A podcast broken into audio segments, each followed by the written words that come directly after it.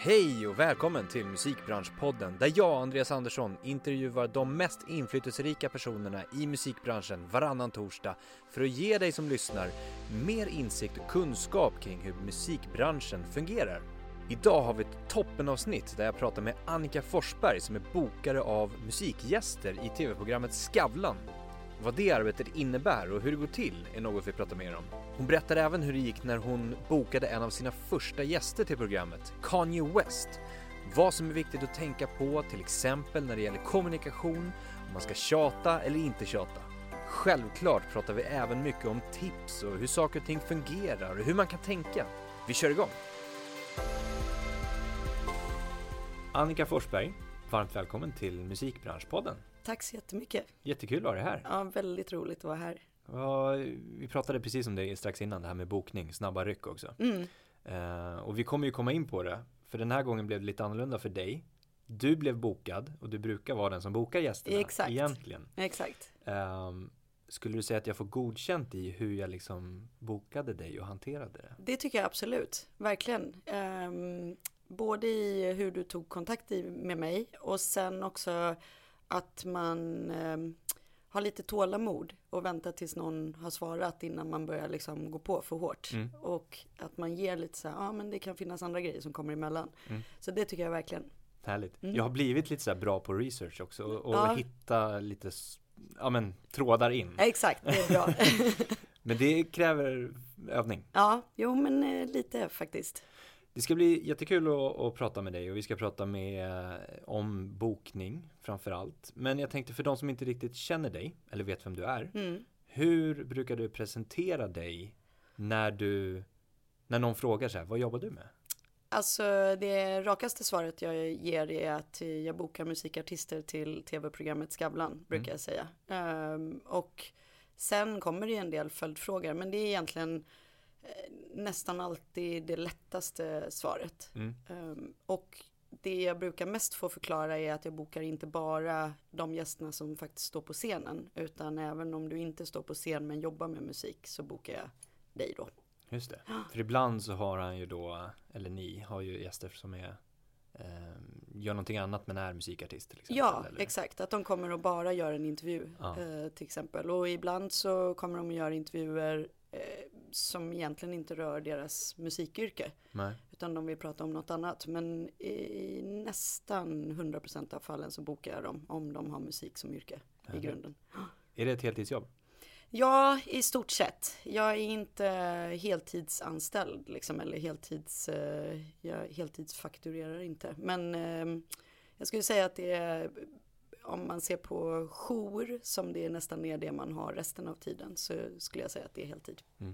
För du gör lite andra saker vid sidan om också, utspritt under året kanske? Ja, jag har eh, under de två senaste somrarna och åren jobbat med att boka artisterna till Allsång på Skansen också. Och det har gjort att jag har verkligen jobbat hela året. Så att båda de programmen tillsammans har täckt ett helt år. Härligt. Ja, eh, just i år så har jag valt faktiskt att tacka nej till jobbet på Allsång på Skansen. För att ja, men jag har två ganska små barn och vill ge dem lite sommarlov. Mm. Så stort beslut men värt det tror jag.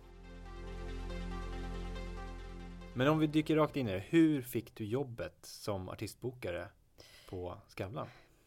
ganska lång historia ändå. Ehm, eller jag, jag, den är liksom inte spikrak kan man väl säga. Jag är journalist i grunden, gick Journalisthögskolan i Stockholm och hade en tanke på att jag skulle bli eh, idealistisk journalist med utrikesfokus till exempel. Och sen när vi skulle göra vårt sista, jag har alltid varit jättemusikintresserad, lagt den större delen av mina pengar på konserter och musiktidningar. Men hade nog en bild av att om man jobbar med musikjournalistik då jobbar man också mycket med liksom allmän nyhetsjournalistik. Så att det kan vara att man kanske måste ringa någon mitt i natten och fråga vad är det som har hänt nu? Eh, Hur går företaget? Eller ska ni skiljas? Eller sådär. Och det var jag inte så intresserad av. Tills jag gjorde ett av mina slutarbeten på Journalisthögskolan och intervjuade en väldigt erfaren eh, en av Sveriges bästa musikjournalister som heter Stefan Wermelin som då höll på att göra en så heltäckande eh, serie om svensk musikhistoria och fick följa med honom till jobbet. Och insåg, ah, okej, okay, man kan vara en eh, journalist eh, som verkligen brinner för det journalistiska, men också att berätta om musik eller få ut musik man tror på eller sådär.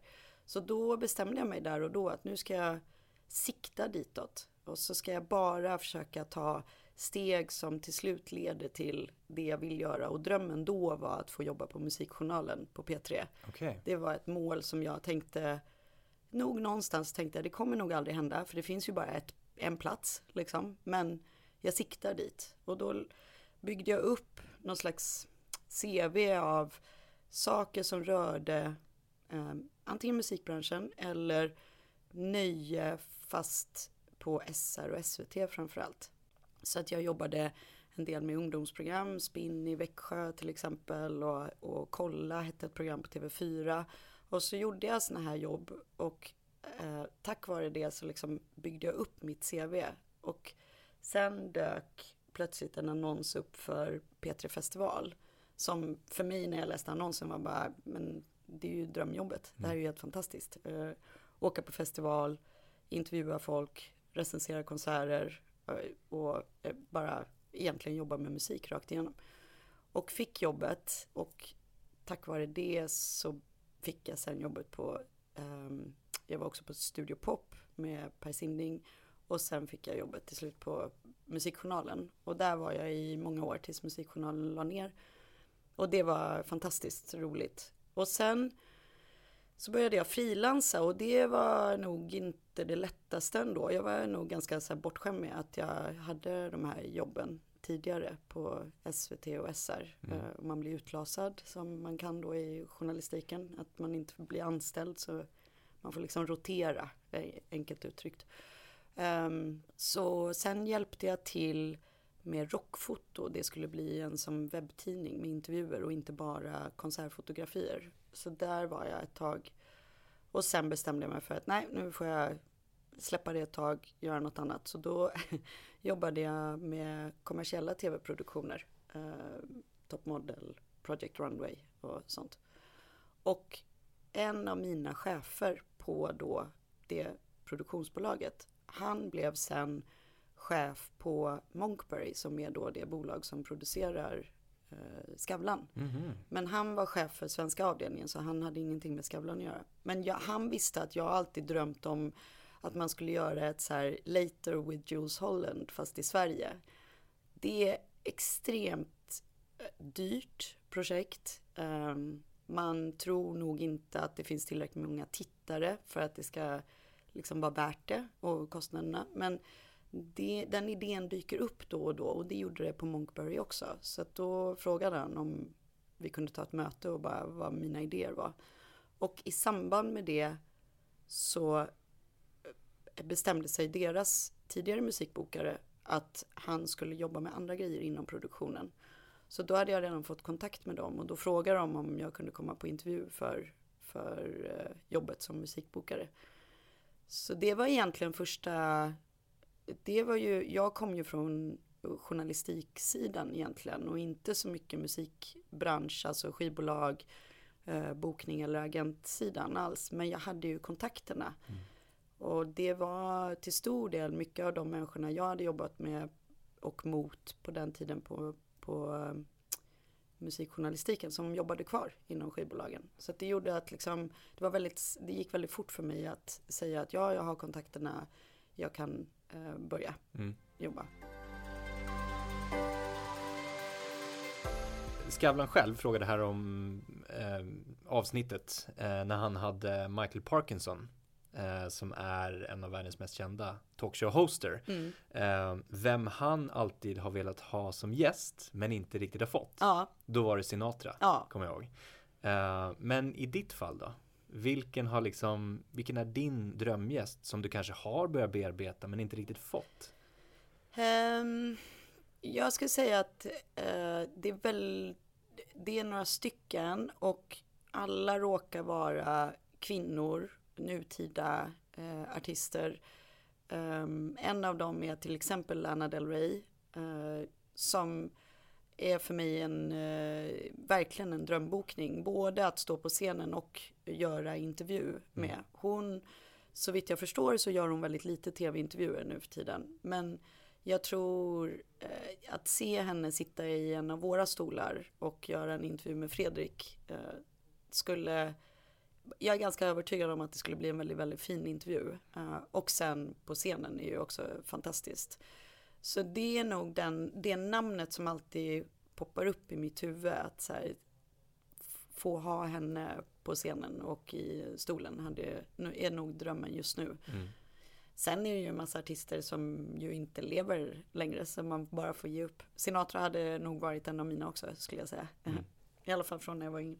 Mäktigt ändå. Ja. Men har du dem då liksom typ Lana Del Rey, alltså uppe på listan hela Absolut. tiden också? och jag eh, tjatar också hål i huvudet på skivbolagen när jag har någon sån där ja. som, som jag brinner väldigt mycket för. Så att när vi mejlas eller vi har möten så, så säger jag alltid, ja men ni vet att jag vill ha den här artisten också. Mm. Och de bara, ja vi vet.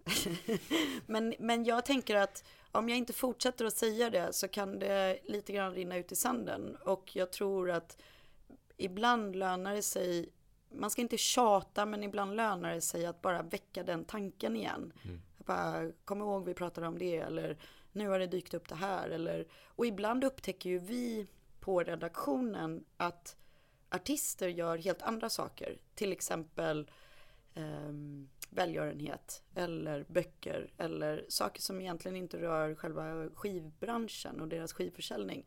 Och det kan ibland hjälpa om jag även säger det till skivbolaget att i det här fallet skulle hon kunna prata om eh, välgörenheten hon brinner för eller mm. den här frågan hon brinner för. Och då eh, när den frågan skickas iväg så kan det plötsligt vara en dörröppnare för att ah, okej, okay, ja men i det, just det här unika fallet då kan hon komma mm. eller han kan komma och prata om det. Att det passar mycket bättre just då. Mm, precis. Än för ett halvår sedan eller ett år sedan. Exakt, ja. som inte alltid bara har med den liksom mer traditionella promotion-cykeln att göra. Ja. Vilken gäst är du mest, mest stolt över att ha bokat?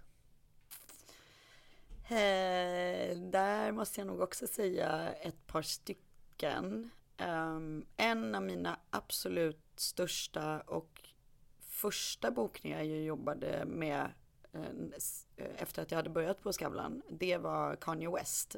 Och det var ett så konkret hands-on bokningsförfarande. Alltså från att ha bokat eh, en del svenska artister under tiden och några andra väldigt stora artister också som, som var, det, det flöt på liksom, men, men Kanye var, man fick verkligen känna att så här, hjulen snurrar. Vi jobbar för att det här ska bli av och nu måste vi sköta våra kort rätt. Både jag på redaktionen och, och från mitt håll med produktionen och även skivbolagen.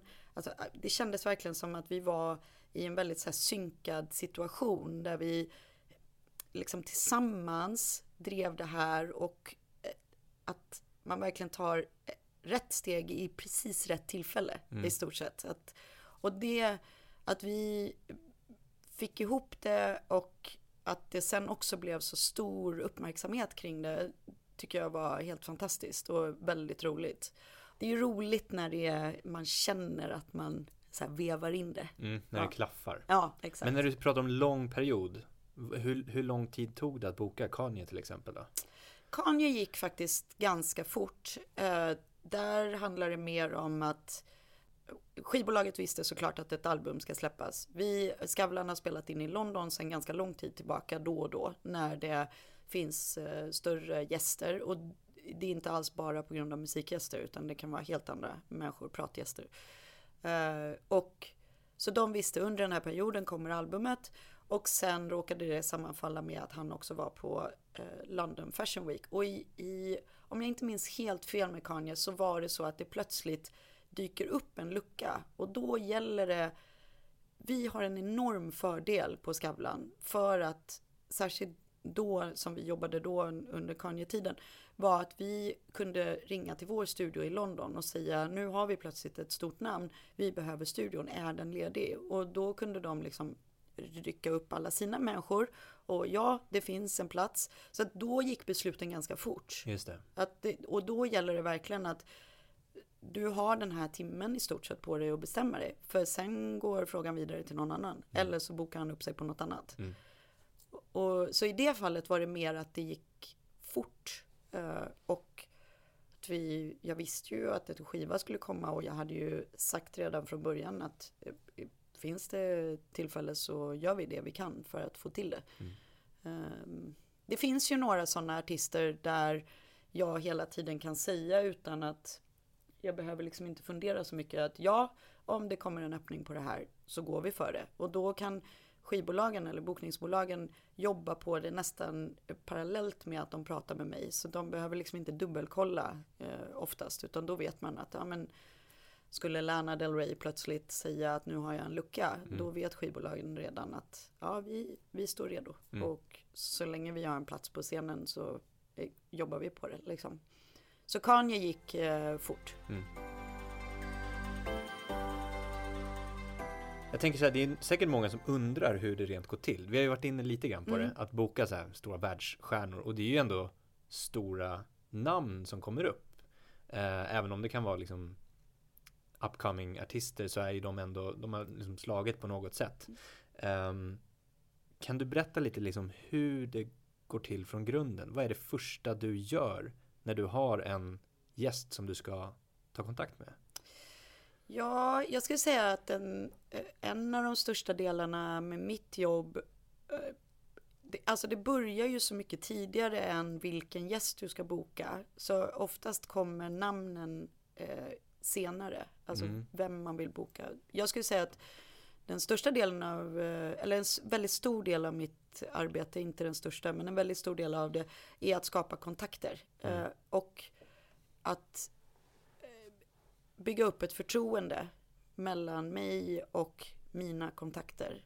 Um, så att jag tar väldigt gärna möten med folk. Uh, och tycker att det är väldigt bra att ses i alla fall åtminstone en gång under uh, som nu har jag jobbat i fem år med Skavlan. Uh, så några människor har jag bara träffat en gång under den femårsperioden och några träffar jag återkommande. Eh, jag tycker att det är lika viktigt oavsett om man träffas många gånger eller en gång. Eh, och att hålla lite den kontakten. Att eh, försöka vara tillgänglig så mycket som möjligt när det behövs snabba svar. Eh, så jag, vi sänder ju, Skavlan sänds ju i Sverige och Norge, även Finland.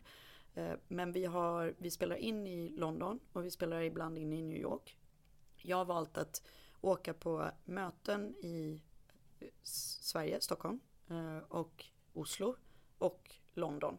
Och eh, mötena i Stockholm kan ske egentligen när som helst återkommande och då och då under säsongen. Men med Oslo och London så brukar jag åka en gång eh, i slutet på varje säsong och försöker i möjligaste mån åka en gång i början av höstsäsongen mm. Eh, också. Och det upplever jag har gjort väldigt mycket för oss. Den kontakten med, för att de brittiska kontoren till de stora bolagen är ju inte de jag vänder mig till den dagen jag vill boka en artist eller säga ja till en artist. Då går jag genom mina svenska kontakter. Men jag upplever i alla fall att de kontoren i England vet vem jag är. De vet att eh, det är ju Skavlan de bokar till. Det är mm. ju inte för att jag är där. Men jag tror att det ökar på förtroendet. Att säga, ja men vi litar på henne. Vi vet att det hon säger är sant. Eh, och vi har ett förtroende för att det kommer skötas ordentligt den dagen vi säger ja eller erbjuder en artist. Mm. Så jag upplever att det har varit jätteviktigt för mitt jobb, vilket gör ju såklart att det är en hel del uh, umgänge kvällstid. Och sen en annan grej är att jag försöker gå på ganska mycket showcases och då på ganska mycket uh, up and coming artister som egentligen kanske är lite för tidigt för oss. Men det har hänt att jag har bokat på plats egentligen när jag har varit på ett showcase. Uh, ett sånt exempel är Jacob Banks uh, som vi hade förra året. Uh, men sen är det så att på showcase så är det nästan alltid så att den artistens manager är med. eller någon annan som jobbar med den artisten, om de är utländska då, åker med till Stockholm. Och då har vi redan startat en kommunikation. Så då träffar jag dem, pratar med dem, visar vem jag är, berättar om programmet, de får reda på lite mer och så. Och det gör att den dagen eh, den artisten har vuxit eller gått lite högre upp mm. så minns de att ja fast Skavlan var ju där redan från början. Ja. De väljer ju Skavlan för att de når en stor publik. Men jag upplever i vissa fall att man också känner att ja, fast de trodde på oss redan första dagen. Mm. Så det betyder att det finns ett förtroende där från början. Mm. Det är ett långsiktigt arbete verkligen. Ja, alltså du, det tycker jag. Du skulle ju lika gärna kunna göra tvärtom, att bara invänta de som vill. För det ja. är ju viktigt att säga också. Ja. Jag kan tänka mig att det är många som hör av sig till dig Gud, ja. och vill få sina artister här och här och här och du får backa och säga nej. Eller ta vidare och så vidare. Exakt. Och eh, eh, jag säger alltid att eh, även om, för det är inte alltid att jag är, eh, jag försöker svara så mycket som möjligt i, när jag får konkreta erbjudanden eller konkreta frågor. Mm. Jag, det är, jag är inte perfekt. Jag svarar inte alltid i tid. Jag, och det är mycket som är så här, men jag måste prioritera. Det här måste jag ta först. Och jag tror att det finns jättemånga av mina kontakter även här i Sverige som upplever att de får jaga mig lite. Uh, och det är en sån här förbättringsgrej jag måste gå igenom hela tiden och bli bättre på. Men jag säger också till de som gör det att man vinner allt på att fortsätta göra det. Jag har ju inget problem med att man tjatar på mig. För att jag vet ju att ibland behöver jag det. Mm. Att, jo men vi är här fortfarande. Mm. vi, kom ihåg oss liksom. Eh, så jo, det är ju jätte, jättemycket stor del av mitt arbete som också går ut på att jag får erbjudanden. Jag brukar samla ihop då, jag brukar samla ihop eh, på våren alltså vintern efter vi har spelat in sista programmet på höstterminen eller höstsäsongen. Och sen eh, samma sak då under sommaren så samlar jag ihop vad händer vår kommande säsong. Och så samlar jag ihop så mycket namn jag kan, allting egentligen. Och går igenom och lyssnar på alla skivbolag, vad släpper ni, vad har ni och så. Och sen går jag oftast till redaktionen eh, och säger att, eh, och då gör vi tillsammans kan man säga en liksom prioriteringslista några av dem vet ju jag redan, där, behöver, då kan jag säga ja direkt utan att... Och sen kommer man ner till liksom mellannivå och kanske up and coming och så. Så att jag lite försöker få ett besked från redaktionen också. Vad, vad är ni sugna på? Vad känner mm. ni för? Och sen när man har den första listan och det finns vissa konkreta önskemål. Då kan jag direkt säga gå vidare med det här till mm. skivbolagen. Det här vill vi ha.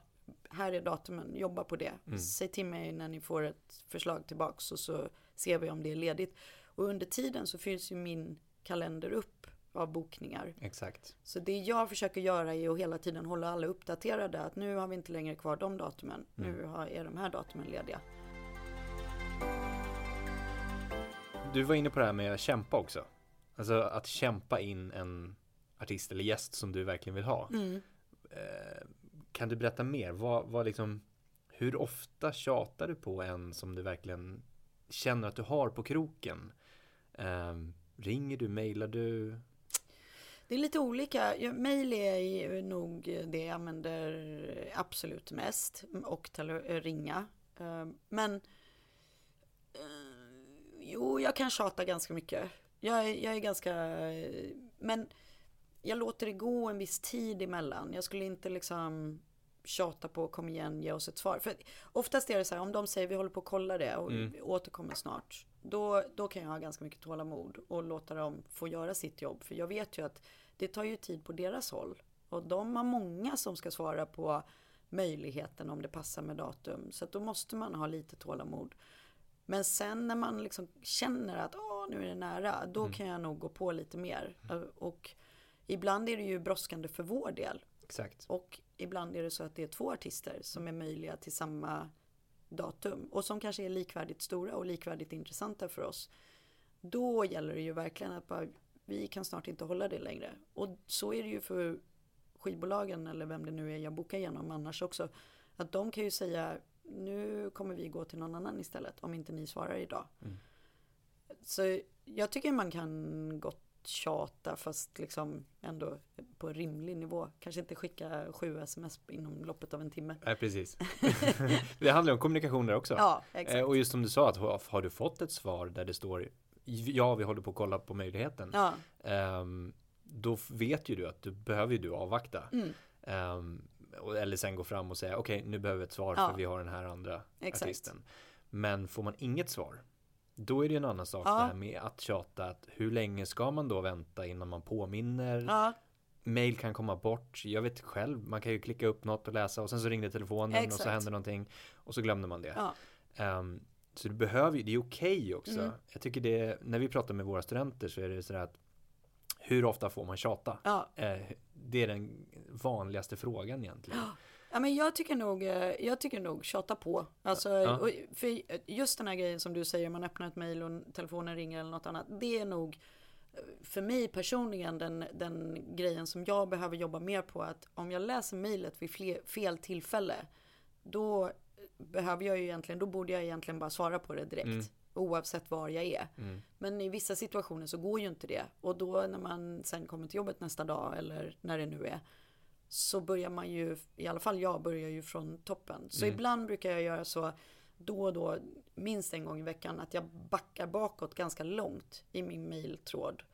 Eh, och ser vad är det jag inte har svarat på. Vilka är det som sitter och väntar nu som jag fortfarande, även om det kanske inte är aktuellt, men jag fortfarande i alla fall borde höra av mig till. Däremot finns det ju de som mejlar mig, inte får något svar. Då tycker jag att det är bättre att de tjatar på mig. Men det händer att folk går någon annan väg. Mhm. Och bara, jag får inget svar av Annika. Kan du se till att... Och då mejlar ju den personen mig för de vet ju att det är ju bara jag som sitter på den platsen. Mm. Och då kan jag känna att det är mycket, mycket bättre om du fortsätter tjata på den som du har kontakt med eller Ja. som du försöker skapa kontakt med. Än att, än att liksom be någon annan att knuffa på. Mm. Typ som att gå till mamma eller pappa. Ja. Jag har gjort det några gånger faktiskt, Ja. ska erkänna. Ehm, Ja, och jag fattar att man gör det för att man till slut ger upp. Jag, jag tycker det är lite olika situationer. Om, för så kan jag göra om jag vet att det är en grupp som jobbar på ett skivbolag. Mm. Det är liksom en avdelning och jag vet att de pratar med varandra. Då kan jag, eh, till exempel när jag jobbat på Allsången, när vi har bokat, vi bara behöver de där sista, vilken låt ska de spela? Ni behöver skicka mp3, ni behöver skicka, ja, vad de nu behöver skicka, liksom credits, låtlistor, allting. Och jag inte får någon besked, då kan jag till slut bara, är den här personen borta? Eh, för att nu brinner det verkligen. Vi, jag vill bara, och, men då ser jag alltid den som jag från början har sökt. Mm. Så jag känner att det är av respekt så vill jag visa att det är inte för att Egentligen inte för att jag försöker gå till din chef eller försöker klaga på dig utan det är bara, du, det kan ju vara så att den personen är bortrest eller Ja. sjuk eller vad som helst. Eh, Så eh, det händer absolut att jag gör det också. Men jag tycker nog att i möjligaste mån är det bättre att fortsätta pusha på den personen ändå. Vilka egenskaper skulle du säga krävs för att bli en bra bokare? Att boka musikartister till program, festivaler? Jag, eh, ja, musikintresse såklart eh, är väl en jättebra grund. Eh, men det spelar egentligen ingen roll på vilket sätt du är musikintresserad. Eh, jag tror att bara att du, du tycker det är kul Mm. är, är väldigt bra. Eh, och eh, tålamod, jätte, jättebra. Eh, en förståelse för att saker inte alltid kommer gå som man hoppas. Lite med, alltså att man får åka med ibland Mm. i svängarna. Mm. Eh, är nog väldigt bra egenskap. Och sen att vara social. Det är ju inte jätte, jättelätt att vara social jämt. Det är ju faktiskt inte det. Och jag tycker att man ska vara ärlig med det också. Att det, det, men det som är fördelen med den här typen av jobb är att det är väldigt korta stunder du behöver vara social. Så att det är liksom, det, det är ju som ett konstant eh, liksom mingel på något sätt. Ja. Att det, mötena pågår kanske en timme.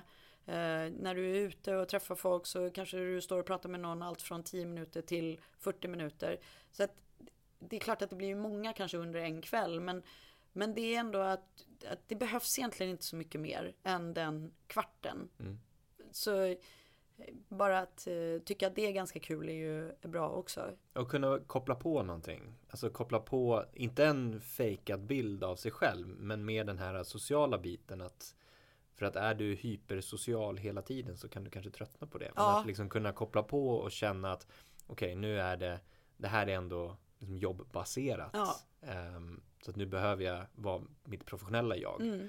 Jo men lite så är det och sen tror jag att, eh, att eh, när man har när man har lärt känna sina kontakter och har ett bra förtroende och så då då upplever jag i alla fall att det är väldigt härligt när man kommer över den där kullen när man plötsligt börjar bli lite personliga med varandra. Mm. Och det, jag tycker att det hjälper väldigt mycket i de situationerna när saker inte riktigt rullar på som man vill att de ska göra. Saker kan ju hela tiden hända. Det blir eh, krångligt eller det blir avbokningar eller vi måste liksom flytta på en gäst eller så. Då upplever jag att är man ganska nära varandra då är det mycket, mycket lättare att ringa eller träffa varandra och säga vet du vad, det här har hänt. Mm. Hur gör vi? Hur löser vi det här på bästa sätt? För känner man inte varandra, då är det nog mycket lättare att man börjar bli irriterade och sura och vad fan har ni gjort nu och sådär. Så jag tycker att det att bygga upp det där förtroendet är jätteviktigt. Mm. Med hjälp av långsiktiga relationer. Ja, Men, men eh, om man ska få de här egenskaperna eller, eller börja med att boka, vart tycker du att man ska börja någonstans? ja bra fråga. Jag, ju, jag märker ju att jag ju, har ju kommit lite från ett annat håll än vad kanske många av de andra bokarna har gjort. Vi är ju inte jättemånga som jag förstår det som bokar trots allt till, till just tv eller radio eller så. Men eh, jag tror att några av dem kommer från skivbolagssidan och jag tror att det är en jättebra ställe att börja. Eh, alla Ja, jag är en stor förespråkare för praktik. Mm. Jag gjorde själv praktik på massa olika ställen. Både i min utbildning och sen i...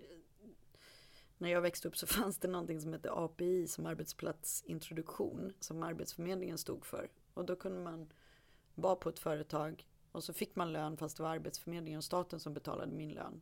Så kunde man som någon slags gammal lärjungsprincip. Mm. Det tror jag också är väldigt eh, sunt. För att du kan jobba på ett ställe och du får lön men inte kanske just av arbetsgivaren. Utan, men eh, det finns också problem med det, det inser jag också. men för mig passade det väldigt bra för jag fick testa runt Mm. ganska mycket. Jag, jag upplever i alla fall att det här med att testa runt lite och, och hitta din plats och våga flytta efter ett halvår, halvårspraktik eller ibland kanske också om du går en utbildning och du inte har någon mer praktikperiod kvar men ändå höra av dig till någon, något bolag du har förtroende för eller du gillar eller du tycker gör bra grejer så skulle jag rekommendera att man hör av sig till dem och säger att jag hör av mig till just er för att jag tycker att ni gör jättebra grejer. Mm. Jag har följt er ett tag. Jag tycker, eh, jag tycker att ni är ett jättebra bokningsbolag. Det är just den här typen av musik jag gillar också. Och hur jobbar ni? Kan jag möjligen få vara hos er några eftermiddagar i veckan? Jag skulle gissa att det kanske svaret ofta är nej. Men ändå att göra det. Eller bara ta kontakt med någon och säga kan jag få hänga på på den här liksom, gästbesöket? Finns det något sätt som jag kan vara fluga på väggen i stort sett? Och ni behöver inte ge mig med några uppgifter men jag vill bara se hur det går till. Sen tror jag mentorer är jätte, jättebra också. Vad är det som gäller nu?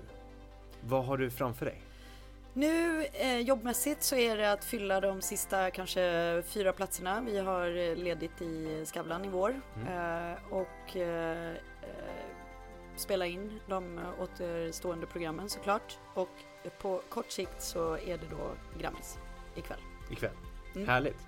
Lycka till. Jag håller tummarna att du får eh, låna. Ja, tack. jag med.